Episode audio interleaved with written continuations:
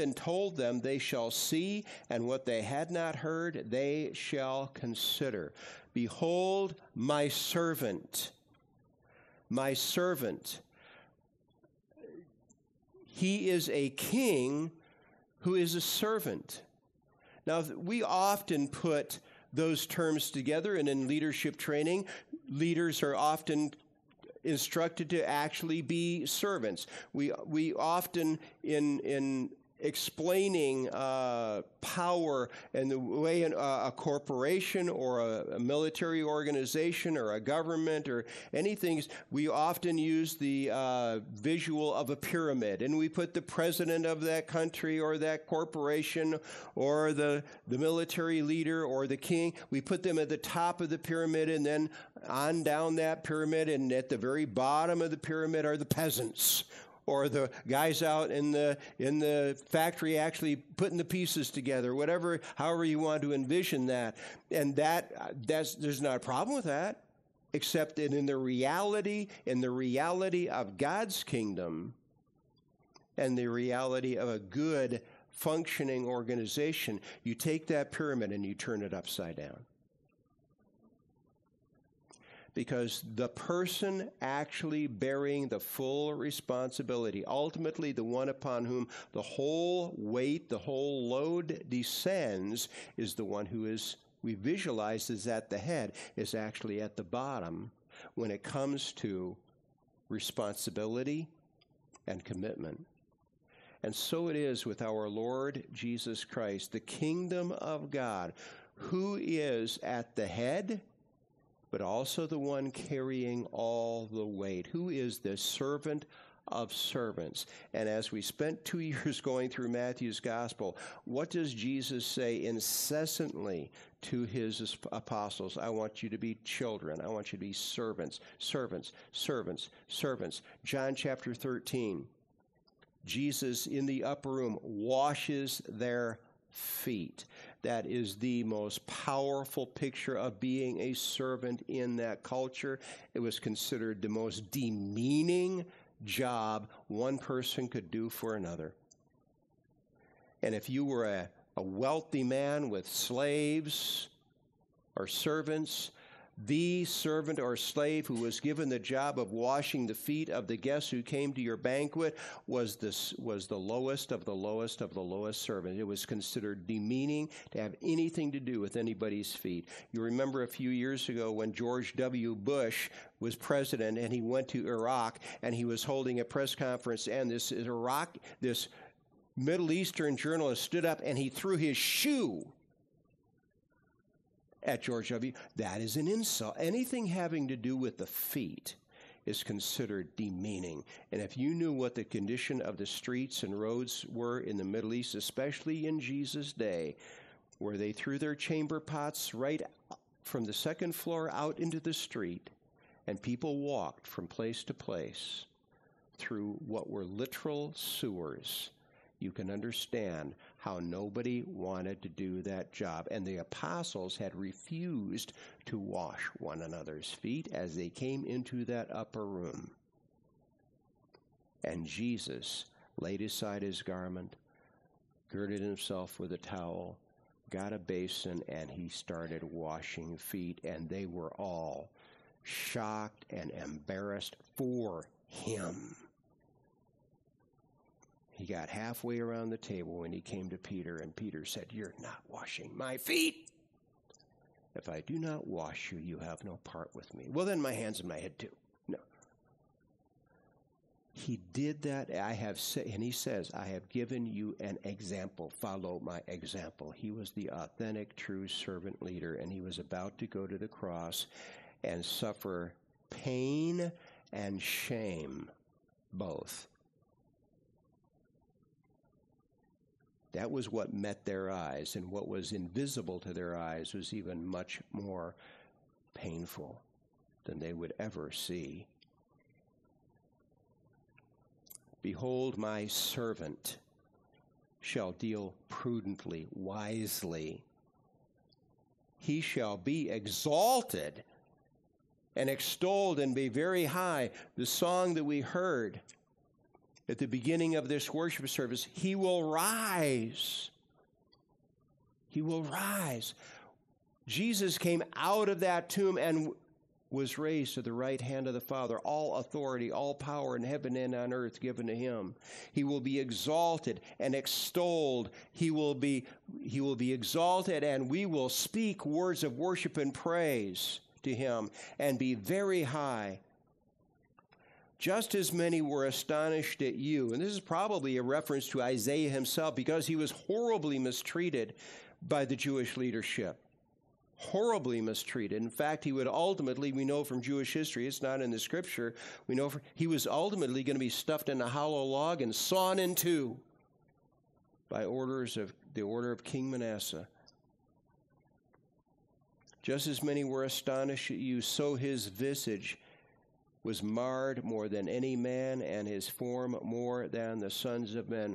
When the Jewish leadership brought Jesus to Pilate, and Pilate found out that Jesus was a Galilean, he sent him immediately to Herod, who was there in Jerusalem at the time. And Herod did, and Jesus would not answer Herod. And Herod's soldiers beat Jesus' face. They beat him. His visage was marred more than any man, and his form more than the sons of men. In so doing, he shall sprinkle or startle. And it's probably a word that can be translated either way. Both are true. His blood, just as the blood of the Passover lamb would be sprinkled on the altar, which coincided with Jesus' own crucifixion, by the way. That's what's happening in the temple as Passover lambs are being examined while he's being examined by Pilate. And then the Passover lambs are being slain once they have passed the test of being perfect and worthy of sacrifice. And that blood is sprinkled on the altar, but also, is that not startling? What king offers himself up unto his death for the sake of his followers? A servant king. Because of that, kings shall shut their mouths at him.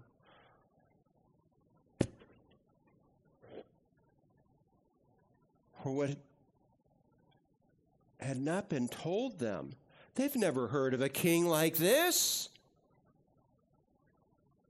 For what had not been told them, they shall see. And what they had not heard, they shall consider. These kings will be instructed in what true regal action looks like.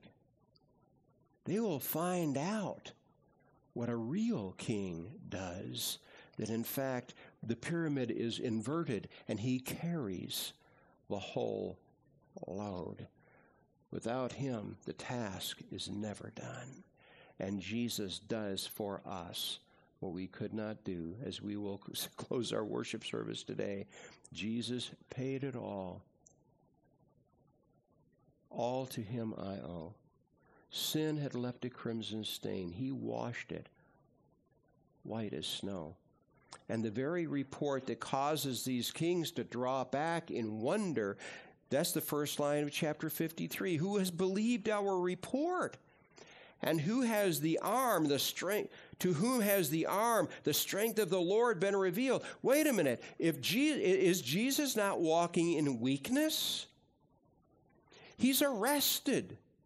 He's given illegal, unjust trials. Even Pilate washes his hands. I find no fault in this man. I'm washing my hands of the guilt of this.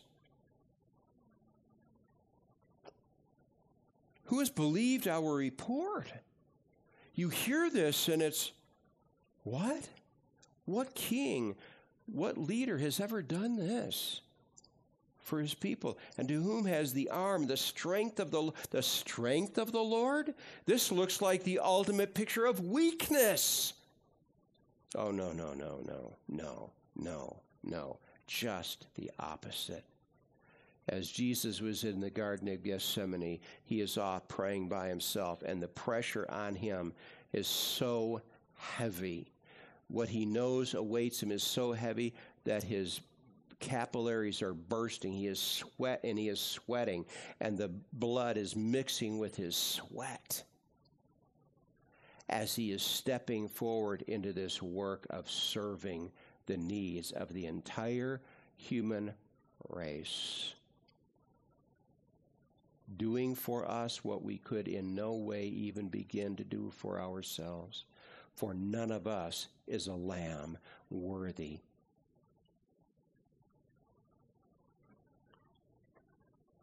To whom has the strength of the Lord been revealed? Jesus walked in the strength of God through this shameful as well as painful experience. How did this story begin? For he shall grow up before him as a tender plant and as a root out of dry ground. There's nothing that would draw our attention to this Jesus, the Nazarene. What good thing has ever come out of Nazareth? Said Jesus' opponents. He shall grow up before him as a tender plant and as a root out of dry ground. He has no form or comeliness. I am so grateful we do not have a physical description of Jesus. Can you imagine the wicked idolatry that would be going on? It's bad enough with the imagined pictures and portraits of Jesus that we have. If we had an actual description, physical description of Jesus, people would be they would be falling down in front of idols, even worse than they are now. God, in his wisdom, you know, the only people I can think of in the scripture, David, who was ruddy, it says, that's it, and Goliath. And there was also some king there that we were told how long his bed was because he was a really tall fellow. That's it. No physical, of all the things written about Jesus, not one word about his physical appearance. Thank you, God. He has no form or comeliness, and when we see him, there's no beauty that we should desire him. He is despised, devalued. What does it mean to despise him? You place no value on it. He is despised and rejected by men, a man of sorrows and acquainted with grief. And we, Isaiah speaking on behalf of the Jewish people here, we hid, as it were, our faces from him. But of course, it applies to every human being. We hid, as it were, our faces from him. He was despised. Again, that word. We placed no value on him, and we did not esteem him. That was as in Isaiah speaking on behalf of the nation of Israel, we placed no value on him. Here is a man who walked on water. Here is a man who calmed the storm. Here is a man who cleansed lepers of their leprosy, cast out demons. He raised the dead. Look at all the mighty works that Jesus did. And everybody saw, I mean, thousands and thousands. We don't know how many miracles he did. I would dare say well in excess of 1,000. They brought to him, I love this in Matthew's gospel. By the way, the further he got from Jerusalem, the greater his welcome was. The very first instance where it's talking about Jesus' massive healing ministry, they're bringing people to him from Syria to the northeast of Galilee. That's Gentile territory. And the Gentiles are bringing their demon-possessed, their lame to Jesus, their lepers to Jesus. And he is cleansing them, healing them.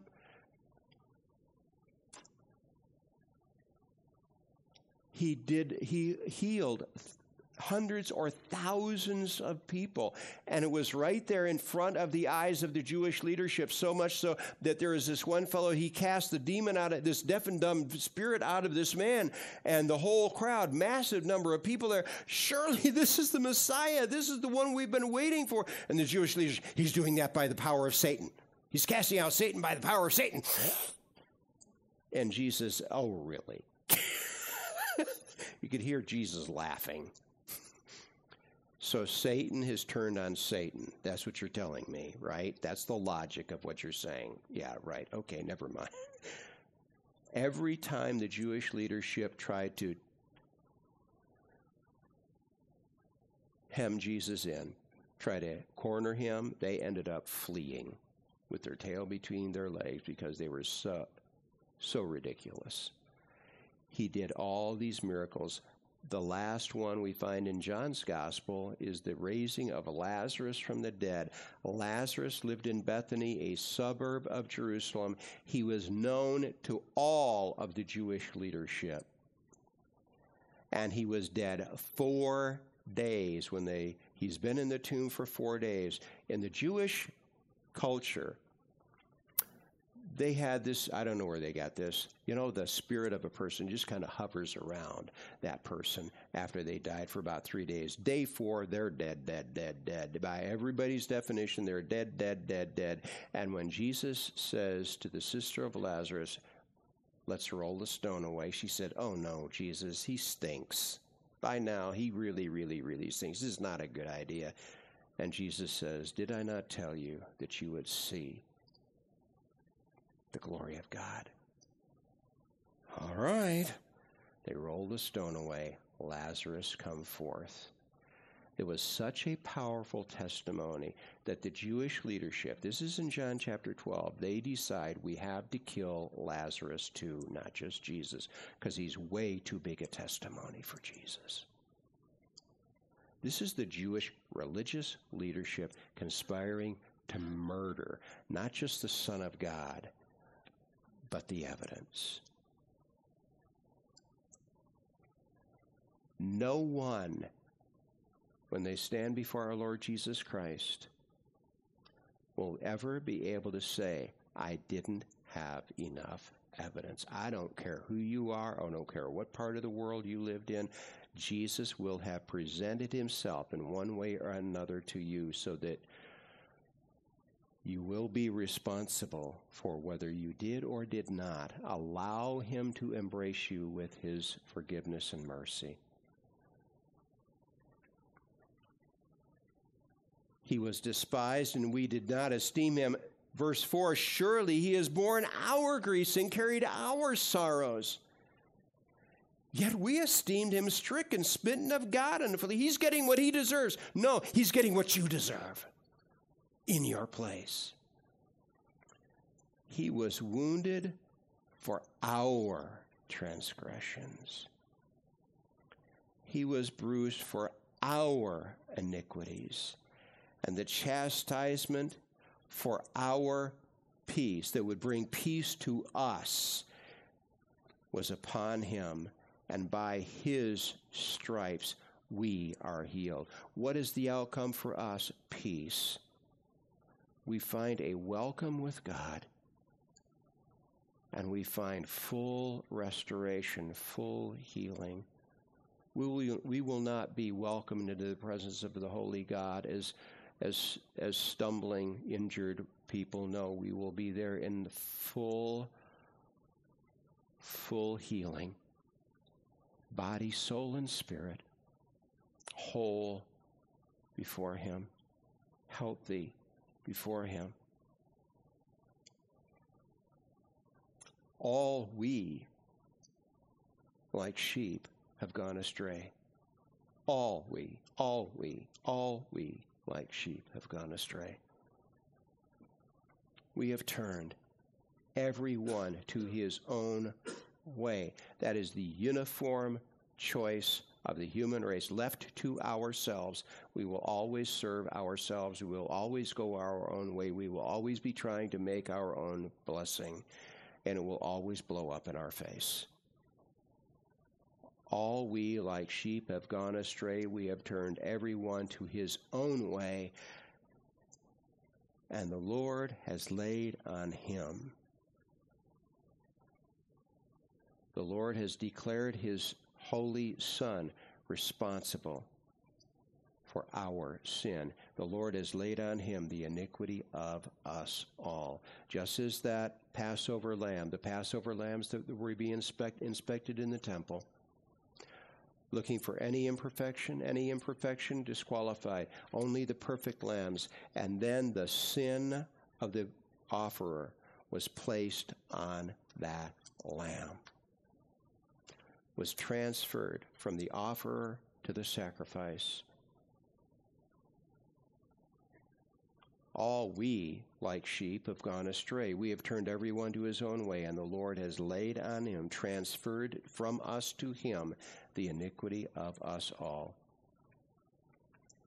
He was oppressed, and he was afflicted. Oppression is being treated unjustly by the legal authorities. He was oppressed. He was given an illegal trial by the Jewish leaders. It was absolutely against Jewish law to try anybody in darkness. Only during the daylight hours we were allowed to have a trial. Jesus was tried at night. They tried to get, this is so hilarious. They coached witnesses, because you had to have at least two witnesses saying the same thing. So they'd taken these guys off to the side. They coached them.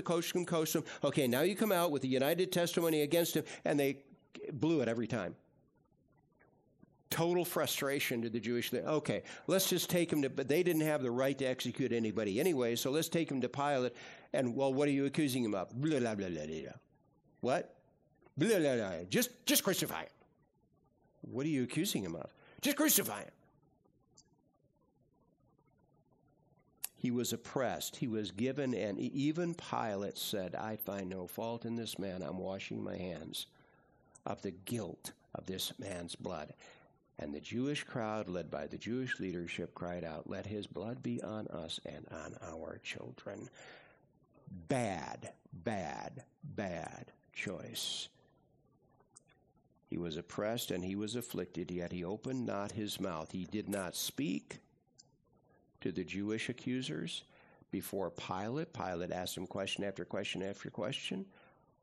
Why aren't you answering me? Pilate was used to having people grovel, begging for their lives, saying whatever they thought might work to escape crucifixion.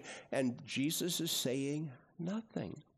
Until finally, the only accusation they brought against Jesus that is true, if you can call it an accusation, is he claims to be the King of the Jews. And Pilate said, are you the King of the Jews? And Jesus did reply to that, it is as you say, I am the King of the Jews. He was given an illegal trial. He was oppressed and he was afflicted, yet he opened not his mouth. And one of the striking things, if you know anything about sheep, when you're shearing them or doing things with them that distress them out, they actually go silent. They don't start bleating and start yelling. No, they go silent. That's what sheep do. He opened not his mouth. He was led as a lamb to the slaughter, and as a sheep before its shearers is silent. And that's exactly what happens when you're shearing sheep. They go silent. So he opened not his mouth. He was taken from prison and from judgment. That's a way of saying he was given an unjust trial. He was taken from prison and from judgment. And who will declare his generation? This is the end of him. What did the Jewish leadership think as they brought him to, okay, he's going to be crucified and he is done for. We're done with him. And then they had that illumination the day after Jesus' crucifixion. Remember when they ran to Pilate and said, we just remembered. He said he was going to rise the third day. You need to put a guard on that tomb and seal the stone. That didn't work either, as you know. He was taken from prison and from judgment, and who will declare his generation? For he was cut off from the land of the living. For the transgressions of my people he was stricken. Even his own followers, who heard him say over and over and over again, the Son of Man is going to be delivered into the hands of his enemies, and on the third day I will rise from the dead. And on the third day I will rise. And it's just like it just went over their heads. Of course, I think that was a divine deafness. The only people at the grave, other than the Roman soldiers, were the women who came to deal with his carcass, who had brought spices for that purpose. No, none of his followers were expecting what he had said would happen over and over and over. By the way, is that not a testimony? How many promises do we have here? How often are we surprised when God actually keeps them? I think we better not be too hard on the disciples. Who was taken from prison and from judgment, and who will declare his generation. It looks like this is the end of him. For he was cut off from the land of the living. For the transgressions of my people he was stricken. And they made his grave with the wicked, crucified between two thieves, two malefactors, but with the rich at his death. This is written 700 years before Jesus' birth. When his carcass was taken down off that cross, it was received by Joseph of Arimathea, who had gotten permission from Pilate, and by Nicodemus, and they out of sight of the women, apparently, because the women didn't know that this had already been done for Jesus. They took Jesus' carcass, did Joseph and Nicodemus, and they wrapped it with this extremely valuable linen cloth and placed the spices in the full, in the layers as they wrapped his body and placed him in Joseph's tomb.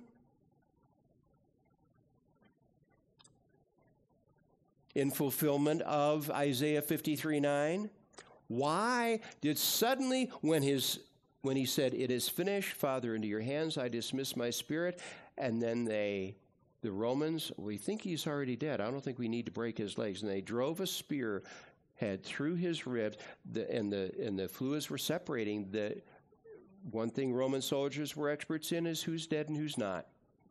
And when they saw the fluids separating, they knew that was the sure sign that Jesus had died. We don't need to break his legs, which fulfilled the scripture that said none of his bones were broken. They, with Pilate's permission, gave the carcass to Joseph and Nicodemus, who then took it away.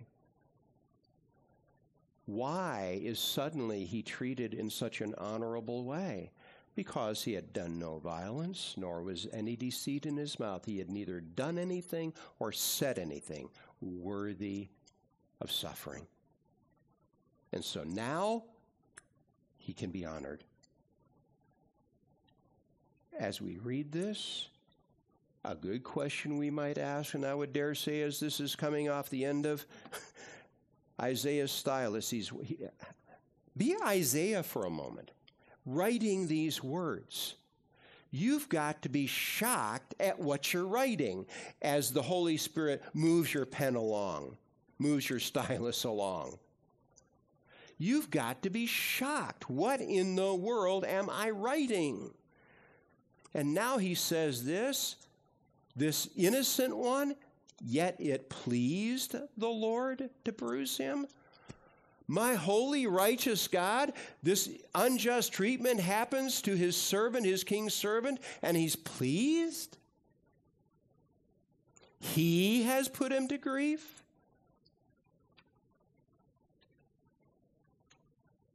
Reader,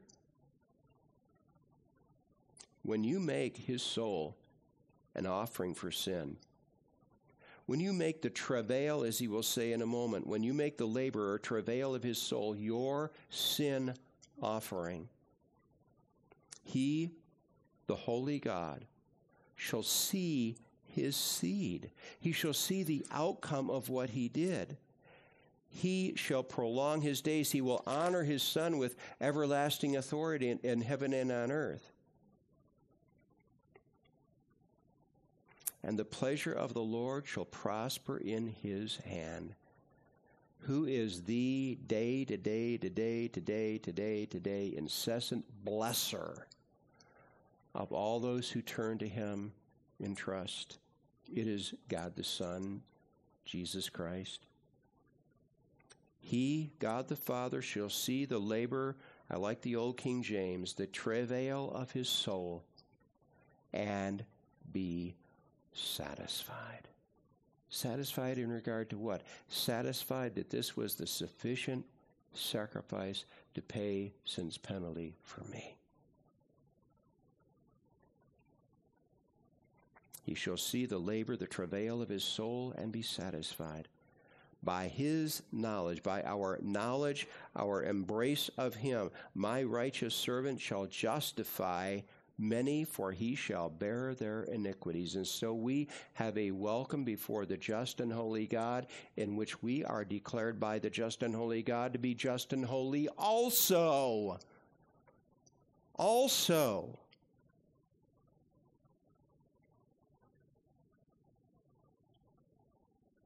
For he shall bear their iniquities.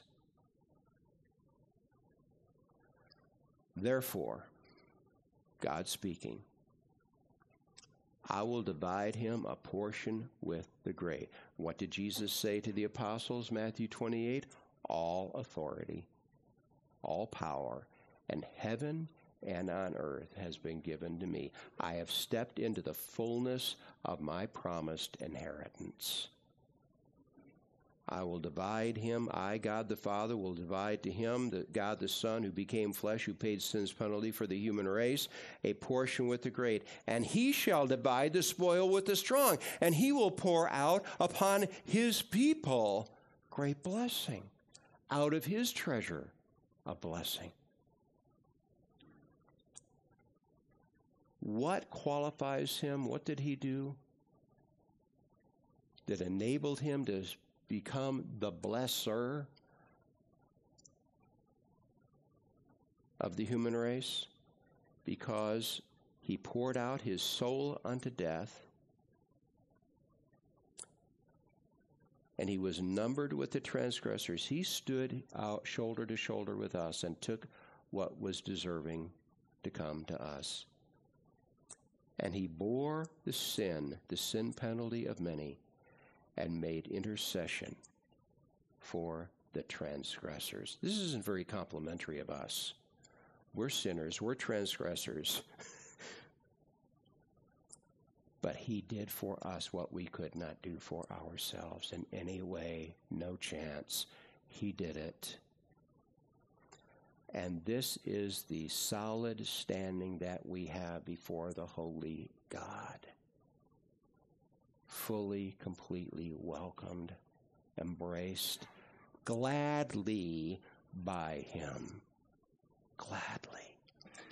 And we come now to the Lord's table, where we commemorate this.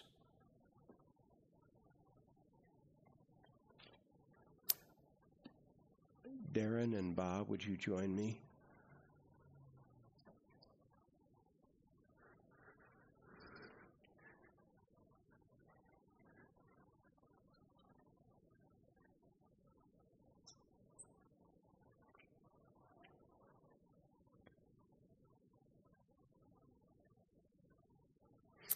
Going to ask Darren to give thanks for the broken body of our Lord.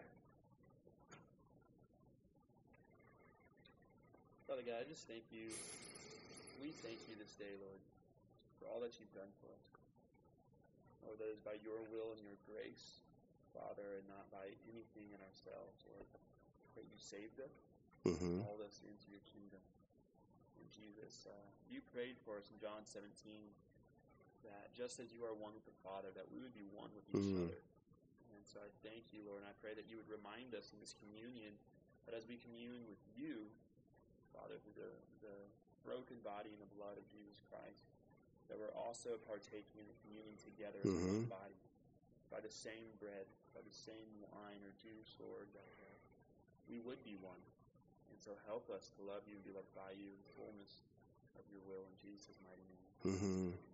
Amen. Please retain the element until everyone's been served, and then we will partake together.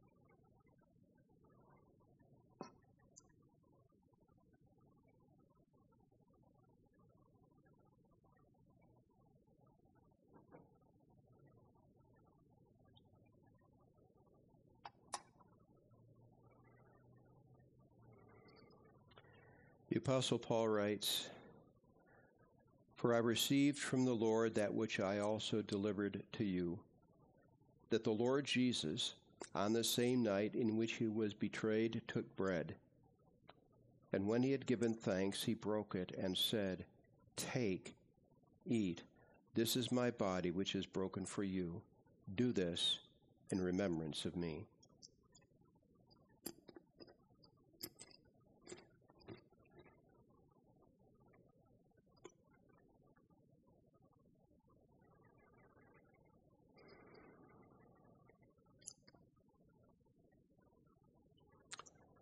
Bob, would you give thanks for the cup? Hallelujah, Holy Father. Come before you in the name of Jesus.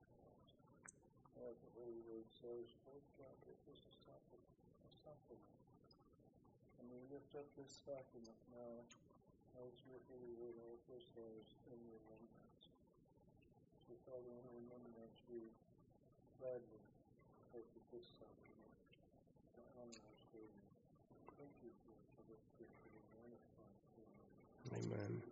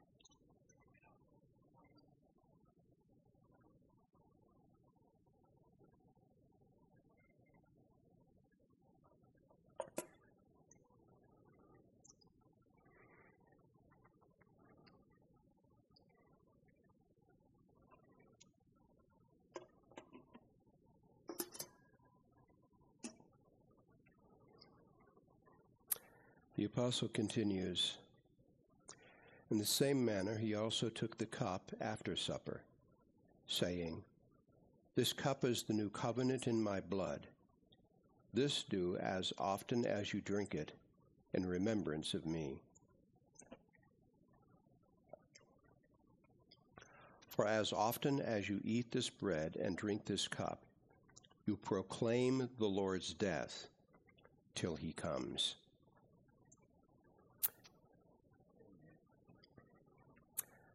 I would invite you to stand, and we will conclude with the simple chorus, as I mentioned before, of Jesus Paid It All. Jesus paid it all to him I owe. Sin had left a crimson stain, he washed it white as snow. And all God's people said, Amen.